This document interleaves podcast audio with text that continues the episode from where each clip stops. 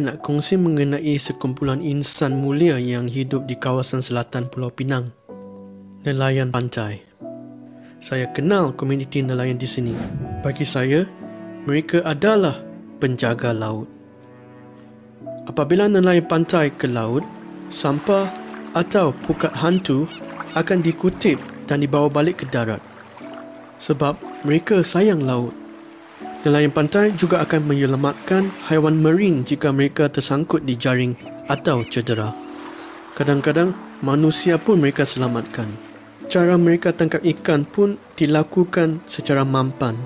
Nelayan pantai hanya tangkap mengikut keperluan. Kalau dah cukup rezeki, mereka berehat, luangkan masa dengan keluarga dan kawan. Mereka tidak rakus. Pada hari solat Jumaat, mereka kurangkan aktiviti menangkap ikan. Bila laut bergelora, dan tak beberapa baik, mereka tak pi ke laut. Mereka menghormati pencipta dan alamnya. Ini secara tidak langsung membolehkan alam laut berehat dan pulih. Tapi malangnya, penjaga laut ini akan hilang tempat cari makan mereka. Tempat pembiakan ikan, udang, ketam, semua akan rosak. Kerana kerajaan negeri Pulau Pinang akan tambak laut mereka. Penjaga laut biarpun letih selepas bekerja, masih mempunyai kekuatan untuk membantah dan berhimpun sampai ke parlimen. Mereka juga membuat rayuan rasmi kepada Kementerian Alam Sekitar agar kelulusan projek dibatalkan. Tetapi kerajaan negeri masih berdegil dan nak teruskan projek tambak juga.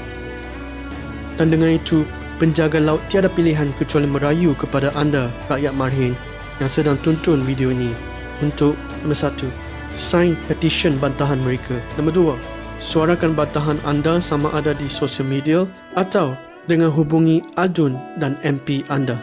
Dan yang ketiga dan paling penting sekali, berdoa untuk nelayan pantai yang dizalimi oleh orang-orang yang rakus.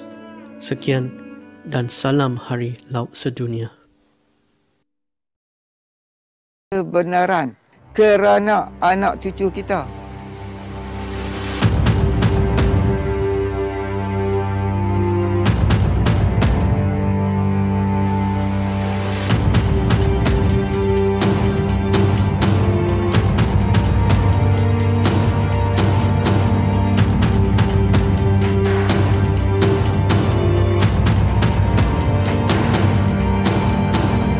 Jangan jangan lawan dia. Kita lawan dia kita mati. Laut ni kalau kita lawan dia kita mati. Ha, itu dah. Hmm, tak boleh.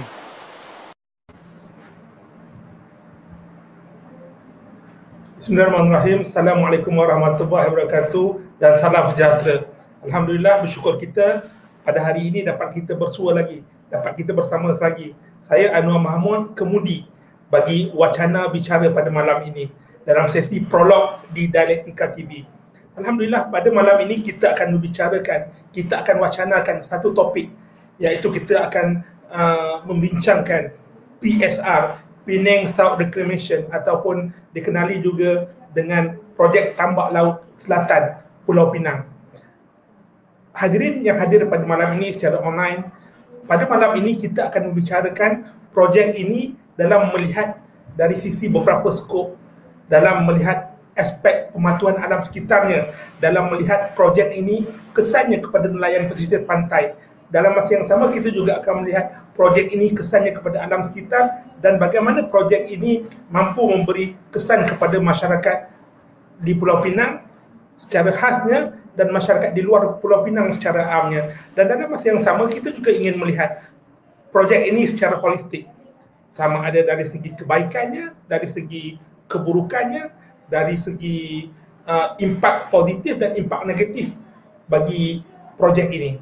Justru hadir hadirat yang hadir pada malam ini uh, sukalah saya untuk untuk memberi sedikit penerangan tentang projek ini di mana kerajaan Pulau Pinang telah melaksanakan mencadang melaksanakan projek PSR yang bertujuan untuk menambah uh, laut di selatan Pulau Pinang untuk membuat tiga pulau buatan dalam 2600 ekar yang bagi tujuan membiayai PIP iaitu Pelan Induk Pengangkutan Pulau Pinang yang dianggarkan hampir 50 bilion yang mana telah melantik kerajaan negeri telah melantik SRS konsort, uh, konsortium sebagai rakan pelaksana projek tersebut. Jadi uh, tuan-tuan yang saya kasihi pada malam ini kita membariskan tiga orang panel yang mewakili dari pelbagai sektor dan dari pelbagai uh, ruang memberi pandangan dan idea di mana kita menyebut daripada wakil daripada NGO, kita juga menyebut uh, daripada uh, akademia dan juga kita juga menyebut wakil daripada nelayan pantai sendiri iaitu mereka yang terkesan uh, terhadap projek ini. Uh, tanpa mengambil banyak masa, saya perkenalkan panel kita yang pertama pada malam ini iaitu Dr. Hezri Adnan. Assalamualaikum Doktor, apa khabar Doktor? Waalaikumsalam Saudara Anwar. Terima kasih atas undangan. Alhamdulillah. Dr. Dr. Hezri Anan ini merupakan fellow kehormat bagi Institut Kajian Strategik dan Antarabangsa ISIS Malaysia. Dan uh, panel kita yang kedua pada malam ini saya perkenalkan Ku Salman Nasution. Apa khabar puan? Khabar baik. Alhamdulillah. Uh, uh, puan puan Ku Salman Nasution ini merupakan juru cakap Penang Tolak Tambak dan juga merupakan ahli jawatan kuasa Penang Forum. Dan ahli panel kita yang ketiga pada malam ini yang merupakan Haji Zakaria Ismail. Haji Zakaria? Um, mungkin ada sedikit masalah teknikal di peringkat Haji Zakaria. Okey, tak mengapa kita tunggu. Haji Zakaria akan masuk untuk bersama dengan kita. Jadi, untuk terus memulakan forum kita pada hari ini, uh, sukalah saya untuk mula dulu dengan uh, Puan Ko Salma iaitu sebagai jurucakap Pening Tolak Tambak dan merupakan ahli jawatan kuasa Pening Forum. Boleh Puan beri sedikit kronologi projek PSR ini dan setakat mana status projek PSR ini sama ada adakah sudah dijalankan? Bagaimana dengan status EIA Environment environmental impact assessment? Ada review adakah ia detail environmental impact assessment? Adakah meaningful public participation sudah berjalan dengan lengkap? Um, apa janji-janji kerajaan? Dan sejauh mana projek ini sudah dilaksanakan? Jadi saya jemput dan persilakan uh, puan Ko Salma. Uh, terima kasih Encik Anwar. Ya uh, uh, saya bersyukur kerana ada video-video yang sangat bagus oleh uh, kawan saya Andrew Han yang tadi kita nampak itu, kami se um, uh, sebenarnya kami nak uh, iklankan dalam Bloomberg tetapi tak mampulah. Kerajaan negeri ataupun uh, pemaju dah membuat iklan dalam Bloomberg uh, tentang PSR. So kita buat apa yang kita mampu ya. So hari ini saya akan tunjuk, saya nak ceritakan tentang kronologi. Uh, baru tengah hari ini saya ter- saya macam ada satu idea kerana uh, nelayan pergi ke laut mereka membawa umpan. So saya ada satu tong umpan. Uh, maaf ah ini dibuat kitar semula. So tak tak begitu cantik ya. Tapi uh, agak mesra alam. Okay. So boleh nampak ah? Boleh ya? Okay. So kronologinya pada permulaannya projek PSR bermula dengan projek PTMP. Jadi saya rasa bahawa macam kerajaan negeri mengumpan NGO untuk menolong dalam usaha meningkatkan pengangkutan awam. Jadi kami uh, uh, membantu kerajaan negeri uh, mengeluarkan satu pelan induk pengangkutan Pulau Pinang. Kosnya 27 bilion. Kemudian uh, macam ini. Okey nampak tak? Okey ya. Okey. Kemudian pemaju yang menjawab request for proposal uh, dia ubah proposal ini jadi PTMP dan PSR termasuk tambak laut tiga pulau untuk membayar kos PTMP. So pemaju dapat uh, 6 per, 6% yuran sebagai project delivery partner ataupun rakan pelaksana projek. Okey, lepas itu Okey, lepas itu uh, pemaju mencadang PTMP uh, jenis pengangkutan um, Uh, bukan bukan saja uh, pengangkutan awam tetapi ada mega project dan lebuh raya. Jadi daripada PTMP yang kosnya 27 bilion sekarang diubah lagi ke PTMP mega project uh, kos uh, 46 bilion. Okay, so ke, mereka macam boleh kata umpan orang-orang Penang yang sudah muak dengan traffic jam. Kata uh, sokonglah projek PSR supaya, kita boleh biayai PTMP supaya boleh selesaikan traffic jam. Okay. Kemudian, okay, satu lagi. Okay, dalam tahun 2019, Plan PSR dilengkapkan dengan anjuran populasi 4, 446 uh, juta penduduk. So, mulai dengan Pulau B untuk perumahan kondo. Lebih kurang macam uh, Forest City. Plan ini melalui beberapa peringkat yang penting. EIA telah diluluskan. Uh, Majlis Perancangan Fizikal Negara memberi uh, 18 nasihat dan pelan rancangan struktur juga diluluskan. Ah, selepas itu mereka adakan pertandingan design master plan. Dan kerajaan negeri uh, sekarang cakap dengan PSR saja tanpa PTMP. Sekarang alasannya adalah untuk memperkembangkan industri, uh, industri mulai dengan uh, separuh Pulau A untuk kawasan industri. Barangkali kerana lambakan hartanah di Pulau Pinang yang kedua tinggi, uh, paling tinggi Johor, kemudian Pulau Pinang, kemudian Selangor. So walaupun negeri Pulau Pinang sangat kecil tetapi lambakan hartanah sangat tinggi. Uh, lepas itu, PSR, uh, projek PSR milik kerajaan ubah lagi jadi projek 30% milik kerajaan. 70% milik pemaju. uh, macam ini, ya, yeah, okey. So, macam laut itu sudah diswastakan untuk projek yang dipimpin oleh pemaju. So, PTMP jarang disebut lagi sekarang, 2021. So pasal ini saya panggil tong ini uh, cube uh, umpan dan ubah. Jelas, saya jelas Puan Salma. Jelas, eh? Cuma okay. saya cukup jelas. Tapi adakah PSR ini ada kaitan lagi dengan PTMP, Penang Transport Master Plan ataupun tak ada kaitan lagi? Kami pun tak tahu kerana apa yang kami tahu itu yang apa yang kami uh, baca dalam surat khabar, dalam buletin mutiara. Jadi bila kita tanya lagi, pertanyaan itu tidak dijawab. So kami ada Sebab banyak soalan uh, sebetulnya kami ada banyak soalan. Uh, ada tiga soalan yang sangat um, oleh Dr. Lima Hui. Okay. Tiga soalan ini, okay, projek PSR uh, mengikut uh, plan itu, dia anggaran populasi mencecah 446 ribu. So siapakah penduduk itu? Adakah mereka uh, orang orang tempatan ke, orang asing ke uh, dan bagaimana mereka nak uh, cope dengan penduduk yang begitu banyak kerana kami sekarang sudah ada masalah bekalan air. Ya Pulau Pinang uh, kita kena minta air daripada Kedah, sekarang minta air daripada Perak. So bagaimana kita nak uh, expand lagi jadi tambah lagi uh, 400 ribu orang penduduk. Okay, uh, soalan kedua, um, adalah itu lepas kita uh, lelong kawasan laut yang itu sumber perikanan yang kaya sekali. So kerajaan negeri uh, lepas itu ini uh, uh, yang kira-kira yang dibuat oleh Dr. Limah Hui lah kerana dia seorang profesor ekonomis. Ya saya bukan pandai dalam kira-kira. Okay so uh, dalam uh, tujuh sampai uh, atau tujuh hingga sepuluh uh, tahun jangkaan uh, pendapat kerajaan negeri adalah 600 million. Jadi adakah ini sesuatu yang berbaloi?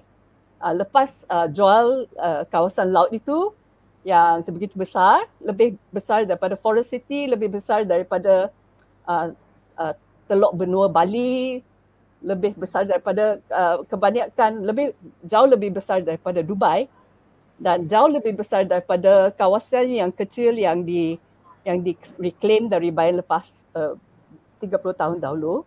Okay, So uh, lepas itu kita dapat apa yang kita dapat? Kita dapat 600 juta. Uh, ini untuk uh, phase satu saja untuk Island A, separuh daripada Island A yang dijangka uh, mengambil masa 7 sampai 10 tahun. Okey, uh, uh, soalan yang ketiga, okey, kalau ini untuk simplify lah uh, anggaran kos kerana anggaran uh, angka-angka itu memang sangat rumit. So kita simplify. Dalam tahun 2015 kami uh, melihat plan proposal uh, oleh pemaju. Uh, so dalam plan itu dan pada masa itu kami tak boleh dia dia dipamerkan dalam dalam dewan, tak ada not online you know. So kami uh, masuk dewan itu tak boleh ambil handphone, tak boleh ambil kamera. So kami satu-satu perkataan itu disalin. Okay, so anggaran kos pada masa itu uh, dua pulau uh, berjumlah 3,530 ekar. Pada masa itu dua pulau, uh, pulau yang sama lah seperti sekarang, uh, jumlahnya 8 bilion untuk 8 bilion untuk tambak. Sekarang separuh pulau A saja harganya 7 bilion. So saya saya tak rasa bahawa uh, 2015 sampai 2019 um, inflasi itu sudah naik berapa? Dua dua perpuluhan enam kali. Hampir tiga kali. Ya yeah, so bagaimana uh, kita boleh kerajaan boleh setuju kepada uh, kos yang yang quotation yang ber, diberi oleh pemaju? Dan uh, sekarang pemaju juga mendapat uh, 70% daripada tanah tanah yang akan atau jumlahnya lah tanah yang mereka akan recoup uh, uh, apa itu pelaburan itu daripada tanah yang akan dijual nanti. Okey, terima kasih Puan Salma. Saya akan okay. kembali pada Tuan Salma. Saya ada beberapa soalan yang ingin saya ajukan mengenai EIA, Environmental okay. Impact Assessment selepas ini. Saya pergi kepada Dr. Hedri. Dr. Hedri, maksudnya kita jelas yang bahawa projek tambak laut ini bukan projek yang baru. Malah di Pulau Pinang, kita dapat lihat apa yang berlaku di Julutong apa apa yang berlaku di uh, Tanjung Tokong, apa yang berlaku di Tanjung Bunga. Uh, kesannya ada, jelas. Uh, impaknya ada dari segi berbagai sudut. Jadi bagaimana analisanya tentang keperluannya, tentang impaknya kepada ekosistem, uh, kerosakan ekologinya, kesannya kepada nelayan pantai dan juga pastinya kerajaan negeri akan mewar-warkan soal peluang pekerjaan yang akan dijada mengenai projek tersebut uh, apa ni apa ni direct investment yang akan diperolehi dan pelbagai kesan positif lain yang yang akan dicanangkan oleh kerajaan. Bagaimana kita melihat dari, pelbagai perspektif ini Dr. Hedri? Terima kasih saudara Anwar. Uh, saya ucapkan terima kasih juga kepada puan uh, Ku Salma yang menjelaskan uh, kronologi projek ini uh, yang nampaknya objektif ataupun justifikasi kepada uh, penambakan laut ataupun pembinaan pulau-pulau ini uh, berubah-ubah dari satu masa ke satu masa. Dan uh, sebenarnya dalam uh, kes tambak penambakan uh, kawasan-kawasan coastal areas ataupun kawasan pesisir pantai ini, uh, kalau kita lihat dari segi perspektif makro ya di uh, sekitar laut uh, China Selatan sendiri, dalam uh, lebih kurang uh, Uh, sejak tahun 70-an sampai kini kita telah nampak uh, satu aktiviti penambakan laut yang sangat besar di daripada China sampailah ke uh, Asia Tenggara termasuk Malaysia yang uh, kira-kira kita telah uh, bangunkan empat buah Singapura yang baru ya saiznya saiz penambakan laut uh, sepanjang tempoh beberapa dekad lepas ini uh, begitu besar ya dan kalau kita lihat separuh daripada uh, usaha-usaha untuk menambak laut ini dilakukan di uh, China dan juga di Vietnam. Dan yang menariknya saya fikir di Vietnam, uh, usaha-usaha menambak laut ini justifikasi utamanya lah untuk mengembangkan uh, aquaculture ya ataupun uh, budidaya ikan yang merupakan satu jaminan uh, salah satu cara hmm. untuk menjamin uh, keselamatan makanan di Vietnam. Jadi uh, di situ kita lihat uh, satu usaha yang ataupun uh, keseimbangan pembangunan yang uh, saya kira uh, uh, agak sustainable di situ dari segi perspektif makro without looking at the details yang uh, saya kira uh, dekat dengan idea-idea asal untuk untuk uh, kerajaan-kerajaan ataupun uh, pihak-pihak yang pelbagai untuk membangunkan penambakan laut ya contohnya di Singapura daripada tahun uh, semasa zaman Stanford Raffles lagi pun dah membuat penambakan tapi ada uh, objektif-objektif yang jelas yang uh, tidak semata-mata untuk uh, uh, uh, real estate development ya. Dan uh, kalau kita lihat daripada kajian-kajian PAS ini di uh, dalam satu kajian ni ada disebutkan yang penambakan laut di Malaysia ni uh, dramatik ya. Di, di, di, diceritakan sebagai satu usaha yang dramatik yang lebih berfokus kepada uh, construction dan juga pembangunan uh, pelabuhan ya. Uh, pembangunan pelabuhan ini juga kita lihat uh, perkembangan di uh, di yang sama di Singapura. Singapura memang dikenali sebagai sebuah pulau yang memang telah banyak membuat usaha reclamation. Jadi saya kira yang pertamanya adalah objektif itu sih. Kenapa kita nak tambak laut? Kerana kalau dilihat dari perspektif uh, keseimbangan alam sekitar, sosioekonomi dan juga ekonomi uh, untuk untuk negeri, uh, memang akan ada krisis ataupun konflik yang akan berlaku. Jadi matlamat utamanya harus jelas. Kenapa kita perlukan sebuah projek penambakan ya.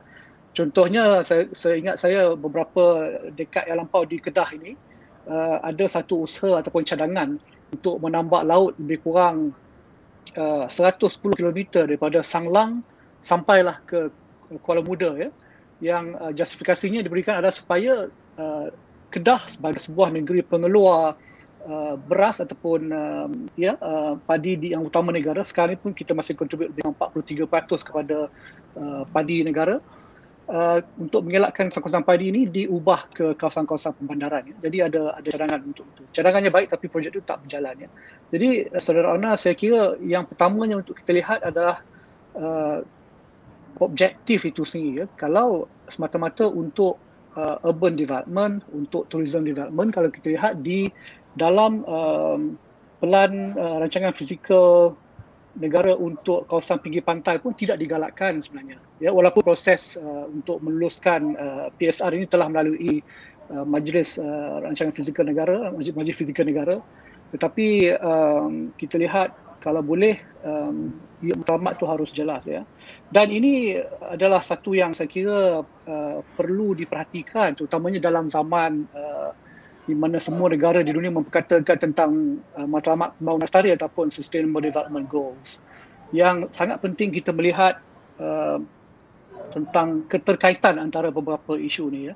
Mungkin uh, Saudara Anwar kalau boleh saya pick up satu point sajalah daripada uh, impact yang bakal kita tangani kalau projek ini diteruskan adalah uh, dari mana pasir akan diambil untuk uh, membina pulau-pulau baru ini. Yang saya lihat satu anggaran tu lebih kurang uh, 70,000 atau 75,000 uh, size uh, ya saiznya bukan 75,000 kolam uh, renang bersaiz uh, Olimpik ya.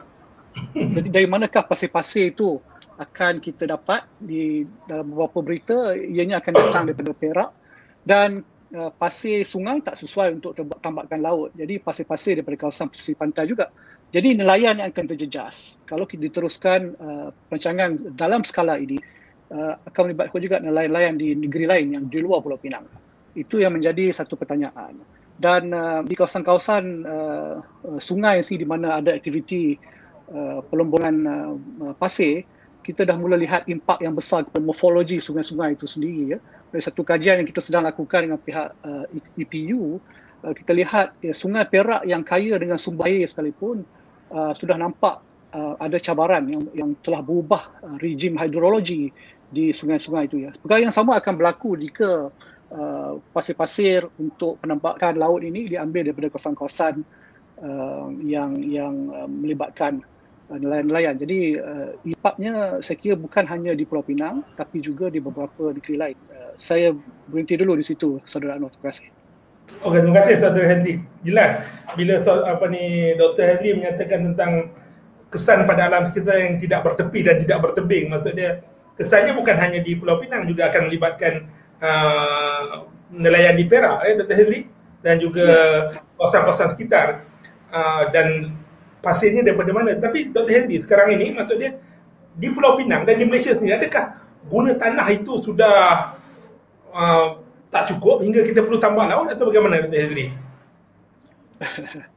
um, memang kalau kita lihat dari segi public finance, uh, dari segi uh, pendanaan ataupun uh, pembiayaan ekonomi negeri-negeri, uh, cara yang paling mudah untuk kita mendapat uh, tanah baru untuk dibangunkan adalah melalui penambakan. Kosnya lebih rendah uh, dan juga uh, selain daripada mendapat satu Uh, kaus apa nama kawasan pembangunan baru state juga akan dapat commitment fee state juga akan dapat apa kita panggil apa nama 20% daripada kawasan itu akan diserahkan kepada state secara secara in, a normal deal ya. Jadi di situ memang saya rasa convenient lah untuk kita melihat kepada option penambakan laut ya. Tapi kalau kita lihat Pulau Pinang ni, Pulau Pinang bukan hanya di pulau kan, ada seberang perai lagi yang saya kira hmm. pembangunan kalau boleh di uh, sebar sebar luaskan ke kawasan uh, seberang perai, saya kira um, dengan dana yang berskala begitu banyak pihak yang lebih akan mendapat manfaatnya. Terima kasih Dr. Hazli. Uh, Wan Ko Salma tadi menyatakan tentang environmental impact assessment yang menyatakan soal uh, akan ada penduduk baru sekitar 400 ribu kemudian masalah sumber air adakah perkara-perkara ini tidak dinyatakan di dalam environmental impact assessment itu sendiri uh, dan bagaimana ia ya. boleh diluluskan kalau perkara-perkara yang asas seperti itu tidak tidak disentuh secara detail sedangkan EIA itu sudah diluluskan maksudnya hanya beberapa fasa lagi projek itu sudah boleh berjalan ya yeah. Puan okay. Kosalma Terima kasih. So uh, EIA diluluskan pada 25 hari bulan Jun 2019 uh, dan uh, ketua pengarah dia bila dia dia dia luluskan EIA itu pada hari terakhir ya, hari kerja dia sebelum bersara. Okay. Dan EIA itu dari dari masa uh, apa tu uh, maklum balas uh, awam amat sampai kelulusan EIA hanya dua minggu. So saya rasa oh saya tak tak tahu bahawa jabatan ahli uh, sekitar itu begitu cekap sekali uh, uh, uh, jabatan kerajaan yang paling cekap lah. Dalam dua dua minggu boleh luluskan EIA itu. Dan uh, kalau kita lihat uh, kenyataan dalam surat itu diluluskan walaupun dia kata uh, projek itu akan membawa impact permanent damage ke uh, kemusnahan kekal dan juga irreversible uh, uh, permanent permanent destruction uh, damage and irreversible destruction uh, irreversible damage permanent destruction kemusnahan kekal dan irreversible damage okay? So bagaimana ya itu boleh diluluskan kalau uh, dia akan membawa kemusnahan kekal? Okay so jadi uh, sekarang ada rayuan yang telah difalkan uh, oleh uh, Haji Zakaria uh, dan nelayan dan uh, juga uh, berapa orang lain daripada Sungai Batu. Uh, dia boleh beritahu berapa orang. Dan um, uh, sampai sekarang ya itu belum didengar. So dari uh, March saya rasa March uh, postpone uh, tangguh-tangguh lagi sekarang Julai. Bulan Julai baru mereka dengar EIA. Dan pihak pemaju mesti um, submit uh, EMP Environmental Management Plan dan uh, sampai sekarang mereka belum submit. Atau mereka sudah submit kemudian withdraw saya saya, saya kurang saya kurang jelas lah. Tapi uh, sampai sekarang mereka belum uh, submit EMP e so yang uh, menteri kata uh, dalam surat khabar dia kata uh, uh, selagi belum belum uh, submit EMP uh, EMP belum lulus projek itu tak boleh jalan. Tetapi kerajaan negeri uh, tiap bulan uh, terutama dia pada bulan Ramadan, bulan puasa sering mengumumkan projek ini akan jalan, projek ini akan jalan. Uh, dan mereka menafikan ada impak yang yang begitu uh, besar bagi nelayan. Mereka kata okey nelayan masih ada akses seperti ke laut, uh, nelayan masih boleh uh, menangkap ikan. So saya uh, umpamakan ini macam uh, boiling frog syndrome yang katak yang kita masukkan dalam air yang mendidih uh, dia tak rasa. Kalau kita naikkan suhu sedikit-sedikit dia tak rasa. Begitu juga nelayan macam di, di Tanjung Tokong pada permulaannya mereka rasa okey masih boleh menangkap. Kemudian mak- makin kurang makin kurang.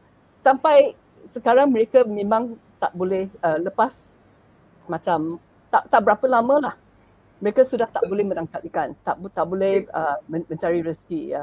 Puan uh, Ko Salma, tapi kerajaan negeri telah menyatakan yang bahawa di bawah pelan impak pelan pengurusan impak sosial SIM SIMP yang bahawa pakej uh, tiga pakej akan diberikan kepada nelayan. Yang pertama merupakan pakej bantuan uh, hidup dan kemudian ex gratia pampasan, allowance bulanan dan kemudian dia juga akan melibatkan uh, skill development yang melibatkan anak-anak mereka dan yang ketiga adalah uh, bantuan untuk mempertimbangkan bantuan rumah untuk para nelayan. So itu janji kerajaan negeri. Macam mana uh, macam mana kita melihat yang bahawa uh, kesannya kepada nelayan secara realitinya? Okey, saya rasa untuk soalan sagu hati lebih baik tanya Haji Zakaria. Uh, dia boleh cakap untuk diri sendiri.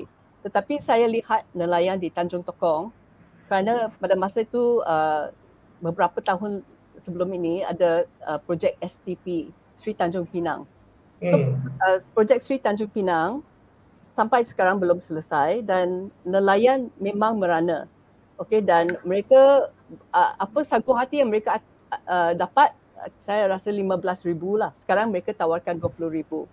Sagu hati tu dalam satu tahun sudah sudah belanja. Sudah tak ada kan? Dan uh, mereka sekarang tak tak boleh tangkap uh, ikan macam uh, untuk untuk uh, apa itu uh, sara hidup.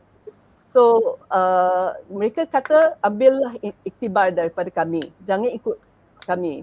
Kami uh, kalau kalau mereka sudah tambak laut itu sudah rosak, sudah rosak.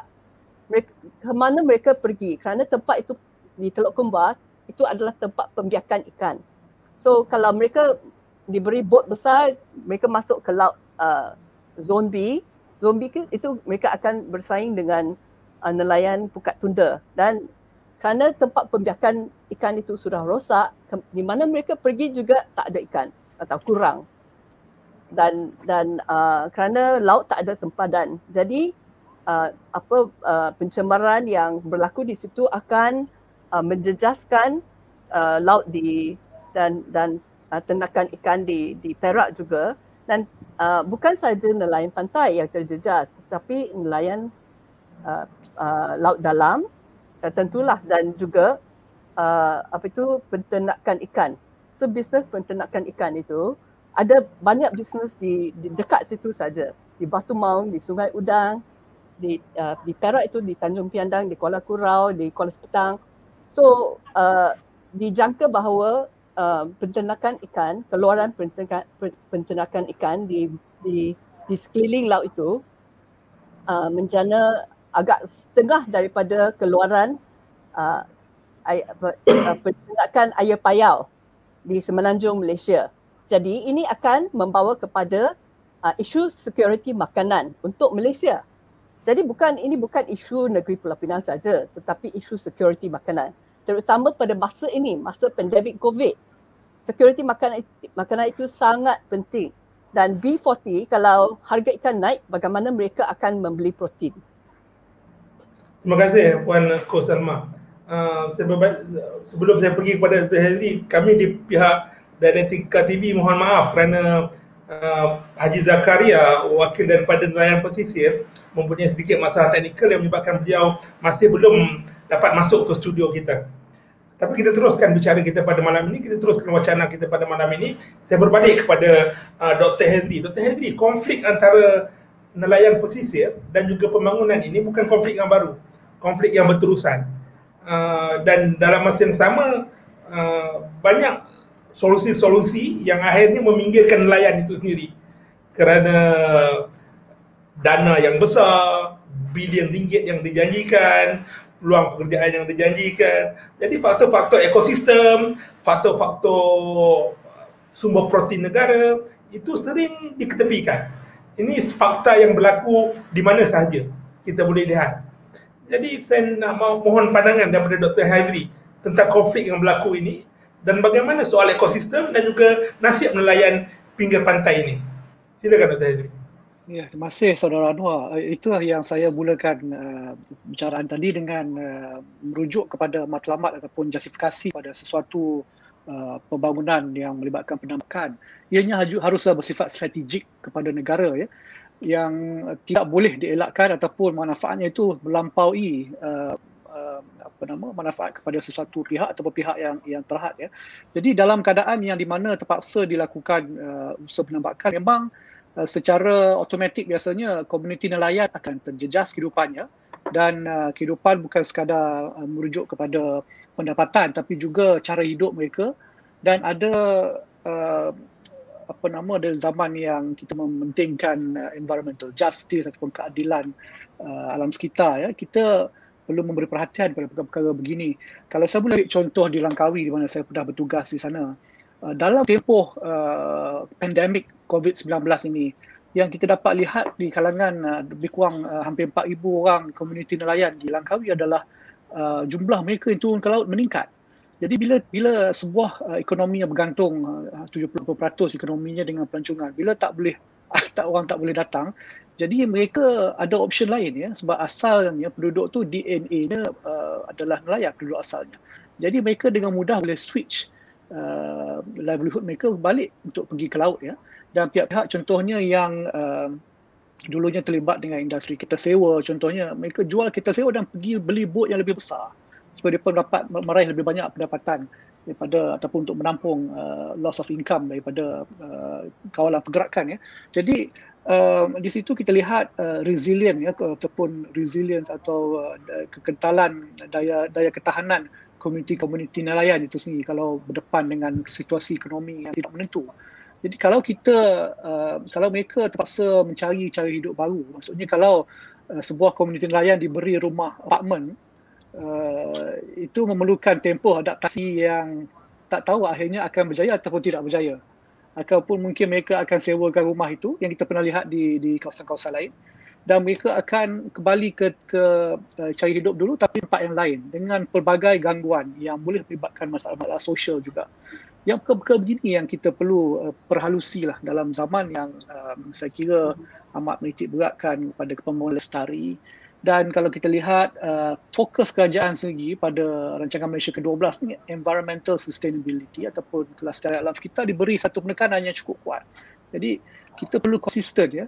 Pembangunan uh, di peringkat uh, persekutuan, pembangunan di peringkat negeri perlu konsisten dan saya kira ada uh, kaedah-kaedah untuk uh, membincangkan secara matang apakah alternatif kalaulah kerajaan negeri tidak cukup dana untuk membangunkan projek uh, uh, uh, transport plan tadi. Uh, mungkin ada cara lain ya dari segi yang yang boleh mendanai projek itu yang kalau kalau boleh dielakkan. Uh, melainkanlah projek ini kita perlukan untuk uh, membesarkan lapangan terbang ataupun uh, satu perkara-perkara lain yang lebih strategik untuk negara uh, saya fikir uh, perkara pertama yang kita patut ambil perhatian adalah the precautionary principle. Kita tak boleh um, mengambil mengambil risiko-risiko yang yang terlalu besar dalam keadaan-keadaan dunia yang sangat pasti sekarang. Saya kira um, banyak cara lain yang boleh di di dipelopori lah uh, yang boleh mendatangkan income kepada kerajaan negeri dan juga tidak melibatkan uh, kemusnahan uh, ekonomi setempat dan juga uh, gaya hidup ataupun uh, budaya sesuatu komuniti yang yang tak banyak dah pun tinggal saudara Anwar terima kasih Mati saya tertarik dengan apa yang Dr. Henry sebut tentang uh, food security, tentang uh, soal budaya dan soal cara hidup masyarakat. Uh, kita berhadapan dengan pandemik dan suasana yang tidak menentu di mana kita perlu memastikan yang bahawa sumber makanan kita uh, kekal, dipelihara. Uh, tuan dan puan, audien yang ada pada malam ini kita di separuh masa wacana kita pada hari ini. Ada yang tertanya-tanya pada kita yang bahawa ah, kenapa kita tak jemput sekali daripada pihak kerajaan negeri untuk hadir berpartisipasi untuk memberi maklum balas di dalam dialektika TV uh, ah, selaras dengan uh, moto kerajaan negeri Pulau Pinang CAT kompetensi, accountability dan transparency merupakan prinsip yang dipegang oleh kerajaan negeri semenjak uh, yang berhormat Lim Guan Eng uh, dan kemudian sekarang diteruskan oleh Ketua Menteri yang baru. Uh, tuan dan puan, kita jemput, kita panggil. Tapi sukar sebenarnya untuk dapat uh, partisipasi daripada pihak kerajaan negeri. Malahan dalam dialektika TV sendiri apabila kita berwacana isu-isu di peringkat nasional yang melibatkan uh, Perikatan Nasional sendiri sukar untuk kita dapat partisipasi daripada Perikatan Nasional untuk uh, berdiri, menyatakan, menegaskan, menerangkan polisi-polisi mereka. Jadi ini merupakan isu yang uh, dihadapi oleh Dialektika TV. Jadi sukanya untuk saya pada malam ini di pertengahan wacana kita pada pada malam ini tidak ada lagi dua perbincangan yang akan kita bicarakan soal Ha? PSR ini. Jadi kita akan menjemput um, daripada wakil kerajaan negeri, ketua menteri sendiri atau mungkin timbalan ketua menteri uh, Datuk Dr. Takiuddin uh, dan kita akan menjemput juga YB Hairil. Jadi kita harap kesudian mereka untuk hadir pada dua sesi lagi yang akan akan menyeimbangkan pandangan dan di mana mereka juga juga boleh menyatakan pandangan badas mereka terhadap setiap pandangan daripada NGO, wakil nelayan, daripada uh, akademik sendiri. Uh, maaf saya, Datuk Zaki Udin yang kita yang kita panggil untuk untuk sesi yang ke depan insya-Allah. Terima kasih Haji Zakaria. Haji, boleh bercakap Haji? InsyaAllah boleh, boleh, boleh. Dengar tak? Okey Haji Zakaria. Tadi Puan Ko Ya. Salma ada menyatakan bahawa environmental impact assessment sudah lulus dan di mana Haji Ya. merupakan orang yang yang bawa perkara ini ke mahkamah untuk cuba mendapat jangsi bagi projek ini dapat dihentikan dan dalam masa yang sama saya juga ingin bertanya tentang Haji tentang impak projek ini kepada nelayan pesisir sendiri, nelayan pantai sendiri, nelayan tradisi sendiri. Bagaimana PSR ini Haji fikir kesannya kepada nelayan pantai? Okey. Assalamualaikum. Terima kasih Tuan Pengerusi.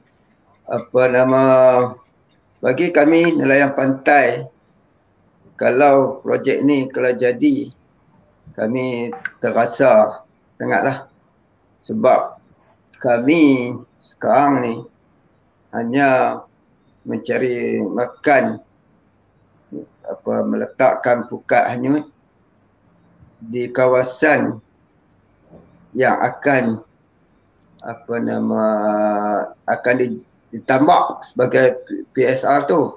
Jadi kalaulah projek itu berjalan bermakna kata kami periuk rezeki kami, periuk nasi kami dimasuki oleh pasir lah yang ditambah oleh bagi kerajaan negeri. Dia men, apa? Me, menam, me, apa? Memasukkan pasir dalam periuk nasi kami. Sebab kami nelayan pantai ni hanya apa meletakkan pukat kami di bahagian kawasan PSR ni. Jadi kalau katalah apa nama terjadi juga penambakan pulau ni kami kami nak pergi cari di mana lagi hasilnya. Sebab okey kerajaan negeri kata boleh pergi ke mana-mana laut luas. Betul laut luas. Tapi punca rezekinya di mana? Kami punca rezeki kami nelayan Pulau Pinang Selatan ni kawasan Pulau Selatan ni adalah kawasan yang dipanggil kawasan emas. Di mana lubuk udang besar yang kita makan tu dengan harga RM50 atau RM60 sekilo kita tangkap di sini dalam masa tiga hari baru-baru ini sudah melebihi mencecah lebih RM2,000. Tuan bayangkanlah apa nama kita dapat satu hari 15 kilo udang besar. Kali dengan 50 sudah sudah berapa 750 satu hari. Jadi apa nama mencecahkan apa kami punya pendapatan. Sedangkan kerajaan negeri menawarkan kami ex gratia tekong 20,000 plus satu bot dan enjin dengan nilainya 50,000. Padahal kami sekarang menggunakan sampan enjinnya sudah 115 horsepower dan nilainya 100,000. Jadi apa nama yang Puan Kusamah cakap tadi tentang ini pampasan ni memang tak patut. Sebab kami punya pendapatan nelayan pantai di kawasan Pinang Selatan ni ada yang bercecah hingga RM100,000 setahun. Ini bukan olok-olok, ini bukan mainan atau kami nak menyatakan kami dapat. Tapi masalah sekarang, kami, saya sebagai ketua unit nelayan Saya pantau semua ahli-ahli saya. Saya tahu pendapatan mereka banyak mana. Saya pantau. Jadi saya tahu sampai 100 ribu pun ada. Tapi al-maklumlah nelayan ni bukannya bijak dalam ekonomi. Mereka bila orang kata untuk membeli sampan atau membeli enjin dan pukat semuanya secara tunai. Tiada ada hutang. Itu yang menyebabkan kadang-kadang nelayan ni nampak miskin. Tapi bagi saya, nelayan pendapatan dia, dia mengorbankan diri dia untuk mendapatkan hasilan laut untuk bagi kepada orang ramai. Khasnya penduduk Pulau Pinang yang mendapat ikan segar, udang segar, ketam yang segar dan juga siput di sini. Cuba tuan-tuan fikirkan ini bukan masalah nelayan tapi sebenarnya bukan masalah nelayan pantai saja tapi sebenarnya penduduk Pulau Pinang amnya. Kalau benda ini terjadi juga saya tak tahu apa ada mereka memikirkan benda-benda itu. Sebab cuba kita kira sekarang kalau kita pergi market kita bawa RM50 saya ingat tak cukup untuk membeli apa nama hasilan laut ikan, udang dan ketam. Udang sudah mencapai RM50 lebih. RM60 mungkin kalau kita nak beli di market mungkin RM60. Ikan jenahak atau ikan tenggiri sekilo sudah melebihi RM40. Dua kilo, satu kilo ikan, satu kilo udang sudah melebihi RM100.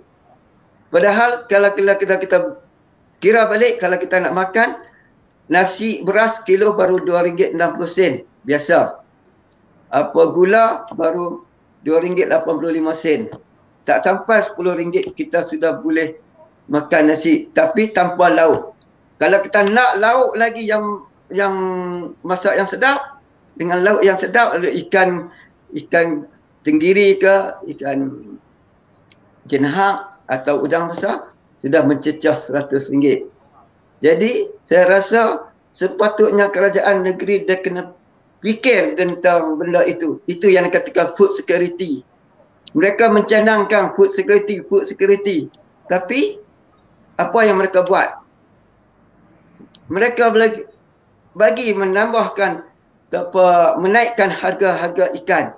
Takkanlah seperti yang saya cakapkan di kepada timbalan ketua menteri, harga ikan terubuk tempatan RM150 seekor hampir RM300 takkankah kita nak makan sampai macam tu? Ha, saya ingat setakat itu dulu. insyaAllah. Masih saya nak saya, saya masih lagi tak habis dengan Haji Zakaria. Ya ya ya. Haji ya. Zakaria uh, ya. satu soalan sikit saya nak tanya. Maksudnya sebelum ya. ini tambak tambak laut ni merupakan bukan benda yang baru di Pulau Pinang. Ya. Di zaman Barisan Nasional juga projek di ya. Jelutong dilakukan. Ya. tapi nampaknya ya sekarang ni suara nelayan tu agak lebih jelas kedengaran. Ya. Reaksi nelayan itu makin makin makin kuat didengari uh, oleh semua masyarakat. Ya. Tapi dalam masa yang sama kerajaan negeri juga telah menjanjikan pelbagai pakej untuk nelayan. Dari segi peluang kerja dari segi peluang pekerjaan sendiri, dari segi ex gratia, dari segi pampasan bulanan, dari segi skim perumahan dan dalam masa yang sama YB, Zairil, K. Johari juga menjanjikan yang bahawa uh, untuk Pulau Pinang sendiri dalam 3 tahun pertama 5,000 peluang pekerjaan disasarkan dan uh, untuk seterusnya di, uh, dianggarkan 300,000 peluang pekerjaan dalam masa 30 tahun. So banyak banyak yang dijanjikan kepada nelayan sendiri. Mengapa nelayan masih menolak projek tersebut? Baik, terima kasih. Terima kasih. Cik Ana. Apa nama apa nama Encik YB Zairil mengatakan bahawa peluang pekerjaan sebanyak RM5,000 eh RM5,000 orang, sorry. Apa nama jadi saya nak tanya dia balik semasa sekarang dia sudah siapkan STP 1 dan STP 2. Berapa ramaikah yang penduduk Pulau Pinang sudah bekerja di bahagian situ? Adakah sudah mencecah 5,000 orang pekerja?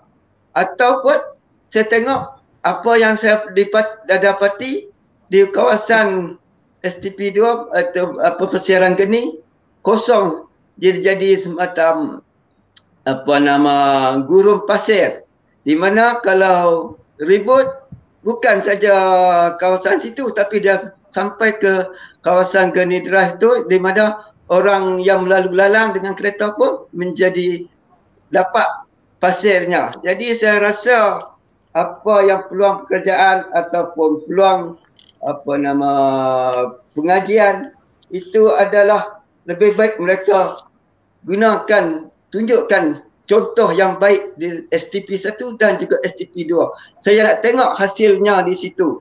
Baru kita boleh cakap tentang tentang PSR ini. Itu saja. Okey. Terima kasih.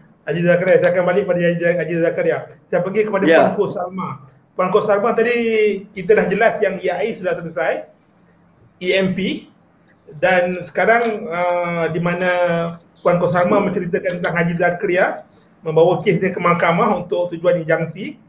Boleh ceritakan dengan lebih lanjut apa proses yang sedang berlaku sebagai jurucakap uh, bagi bantah tambak laut ini? Apa yang sedang dilakukan sekarang? Sekadar mana Uh, sokongan solidariti rakyat bagi membantah projek ini dan sejauh mana sokongan rakyat untuk projek ini dan sejauh mana perkembangan projek ini. Silakan Ko Salma. Okay.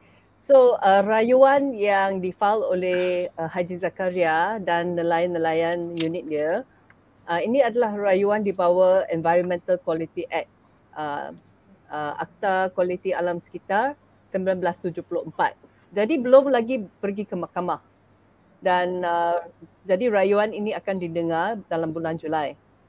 So um, rayuan ini uh, sebelum rayuan ini didengar memang projek itu tak boleh jalan dan uh, pada masa ini uh, kerajaan negeri dia mereka sudah berkali-kali mengumumkan projek ini akan jalan uh, besok uh, minggu depan uh, bulan depan daripada uh, awal tahun sampai sekarang. Tetapi uh, sambil mereka membuat pengumuman, mereka mendekati nelayan-nelayan, ini adalah satu cara pecah dan perintah. Jadi mereka akan tawarkan uh, pekerjaan kepada beberapa orang nelayan. Kerana uh, saya saya lihat kalau saya saya sudah memberi angka-angka kan uh, pada pada awalnya dua pulau 8 uh, 8000 bilion uh, 8 bilion ringgit. Dua pulau kosnya 8 bilion ringgit. Sekarang separuh pulau kosnya sudah 7 bilion. So kalau kita uh, buat kira-kira itu perbezaannya 40 4.5 bilion ringgit. 4.5 bilion. Jadi kita boleh uh, uh, uh, okay, kita boleh take into account macam inflation, inflasi atau mau mereka buat pertandingan, design, mau buat lebih canggih dan sebagainya. Tak sampai 4.5 bilion ringgit. Jadi mereka boleh dengan senang menawarkan uh, pekerjaan kepada beberapa orang nelayan. Yang nelayan yang sudah terima itu adalah nelayan yang sudah bersara ataupun nelayan separuh masa. Yang unit Haji Zakaria dan unit uh, Teluk Kumbar, mereka adalah nelayan sepenuh masa. Mereka tak akan terima. Mereka akan stand uh, solid kerana mereka kalau mereka uh, men- mendapat uh, income itu macam berapa setahun, apa yang sagu hati yang ditawarkan itu tak cukup. Memang tak cukup. Dan mereka satu lagi mereka memang sayang pada laut. Mereka tak boleh dipisahkan daripada laut. Kalau kalau laut itu tercemar mereka akan rasa macam terganggu tau sakit hati so tetapi sekarang mereka kata pada nelayan yang membantah mereka kata oh mengapa kamu menghalang? Orang lain mau dapat kerja. Nah, ini ini adalah satu cara untuk untuk memecahkan nelayan. So saya rasa ini adalah satu cara yang sangat zalim yang yang bagaimana mereka nak memecahkan nelayan. Uh, so uh, Haji Zakaria pun tahulah. Dan um, so kalau mereka memang mau uh, menjana pekerjaan, okay kita lihat di Kulim High Tech Park. sekarang mereka baru dapat satu pelaburan langsung asing FDI uh, ber, berjumlah 8.5 bilion. Syarikatnya daripada Austria. Okay. So mereka uh, memang fokus untuk mendapat um, pelaburan. Um, dan kalau kita lihat mereka t- tidak perlu menawarkan kondo dengan pemandangan laut. Mereka tak perlu dekat de- dekat sangat dengan Penang International Airport. Mereka tak perlu tambak laut. Boleh menjana pekerjaan. Tetapi kerajaan negeri Pulau Pinang sangat obses dengan PSR. Sampai mereka sudah turun daripada top 5 dalam FDI, mereka sudah turun. Tak uh, sekarang tak masuk top 5 lagi. So kalau mengikut uh, visi 2030 pada permulaan bila uh, YB Chakon Yao menjadi ketua menteri, kami sangat gembira. Mengapa? Kerana dia dia kata visi 2030 uh, visi saya adalah uh, masa depan Pulau Pinang adalah di seberang perai. Di seberang perai. Jadi saya kata kotakanlah janji itu. Terima kasih apa ni Puan Ko Salma. Puan Ko Salma bercerita soal FDI tadi. Uh, suka untuk saya pergi kepada Dr. Hazri. Projek tambak laut di Pulau Pinang. Sekarang ni kita dah nampak projek tambak laut di Langkawi yang diwawalkan sebagai pelaburan 40 bilion oleh Widat. Di mana projek ni saya faham bukan projek baru cuma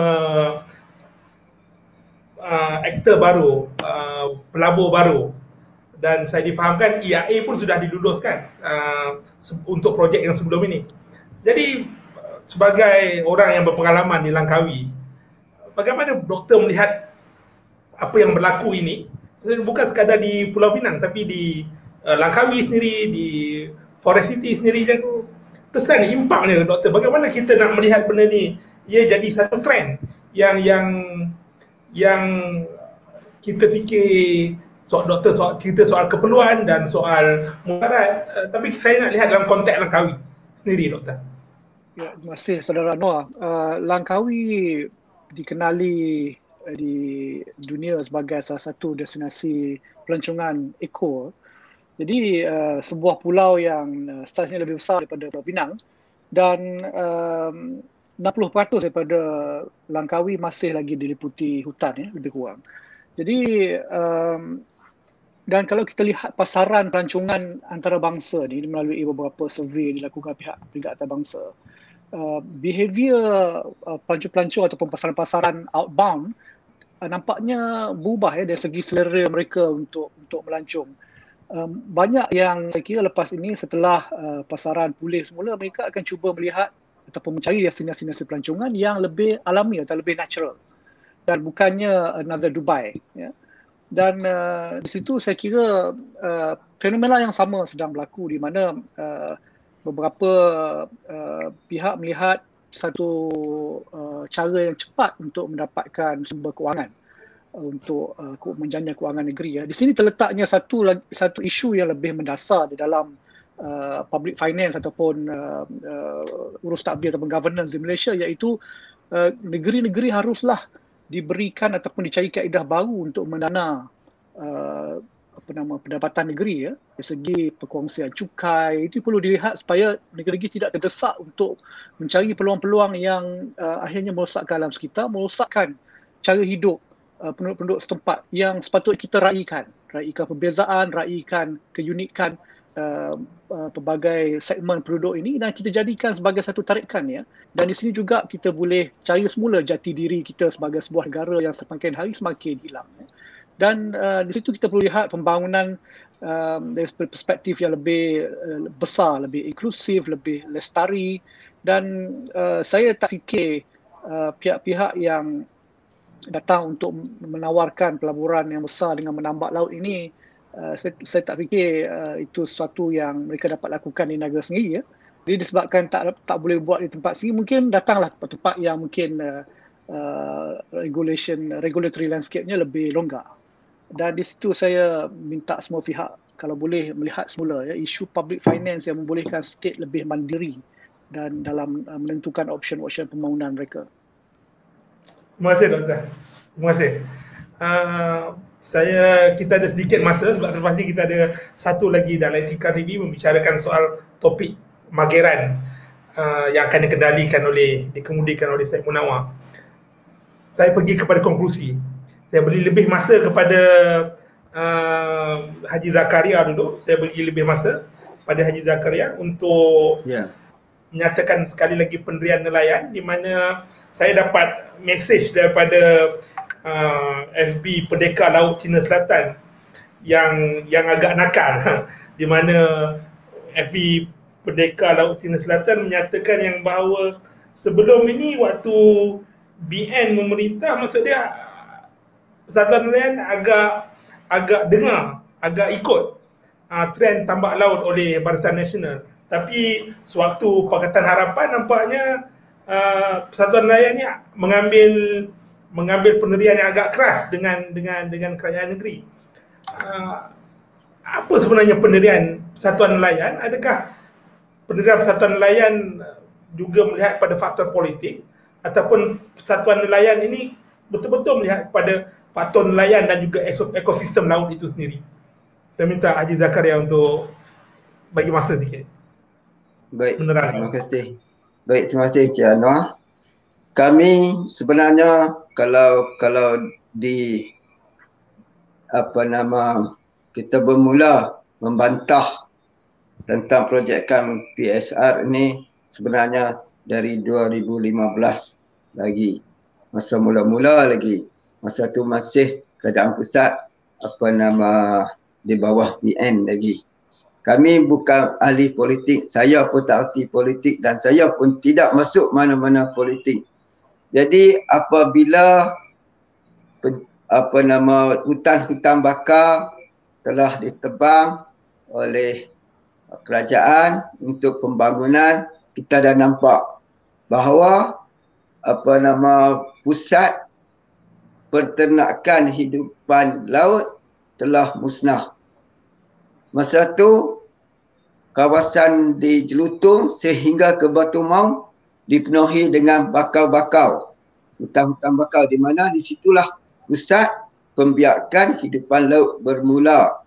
Dan saya ingat lagi semasa saya kecil di situlah kami mencari siput-siput belitung dan di situ juga tempat pembiakan udang apa nama udang harimau yang mencecah seekor mungkin sudah melebihi 100 gram di masa situ.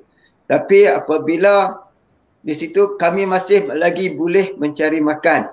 Tapi apabila 2015 dengan kerajaan negeri nak membuat secara besar-besaran penambakan pulau ini, tiga buah pulau ini, kami mula membantah. Saya sendiri bagi unit nelayan Sungai Batu membantah dari 2015 kami telah hantar surat bantahan kepada uh, ketua pengarah Jabatan Alam Sekitar sebanyak dua kali.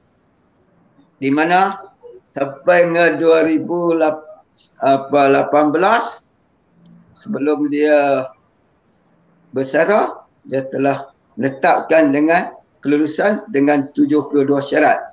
Tapi saya hampir juga putus asa apabila kelulusan itu dapat.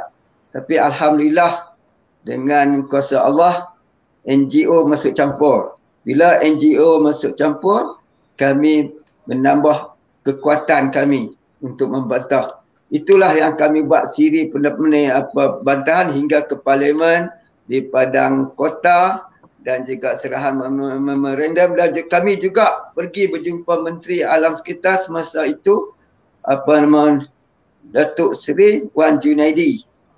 Kami jumpa sendiri, kami pergi beri apa nama memorandum tanpa NGO itu kami pergi dan terakhir sekali apabila YB Nurul Izzah menyatakan pendiriannya supaya membatalkan projek ini walaupun kerajaan negeri ataupun kerajaan pusat dan yang terakhir baru empat hari bulan Jun karya pengusi karya Masjid Sungai Batu dan juga pengusi Masjid Teluk Kumar menyatakan menyokong kami bersama-sama nelayan menyokong untuk membantah projek itu.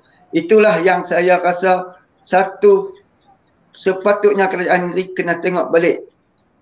Kenapa apa nama pengusi karya Masjid Sungai Batu dan juga Teluk Kumbar menyokong benda-benda ini, membantah tentang projek tambakan pulau ini. Bukan segala yang terjejas bukan nelayan sahaja tetapi penduduk Sungai Batu, Teluk Kumbar dan juga seluruh Pulau Pinang. Itu yang pasti terjadi. Terima kasih. Terima kasih Haji Zakaria. Terima kasih. Uh, Puan Salma, saya bagi masa untuk buat uh, konklusi dua minit. Dan dalam masa yang sama, saya minta sikit Haji apa ni Puan Salma untuk terangkan tentang sokongan rakyat terhadap uh, uh, kumpulan yang membantah tambak laut ni. Sejauh mana sokongan sokongan rakyat terhadap terhadap kumpulan Puan?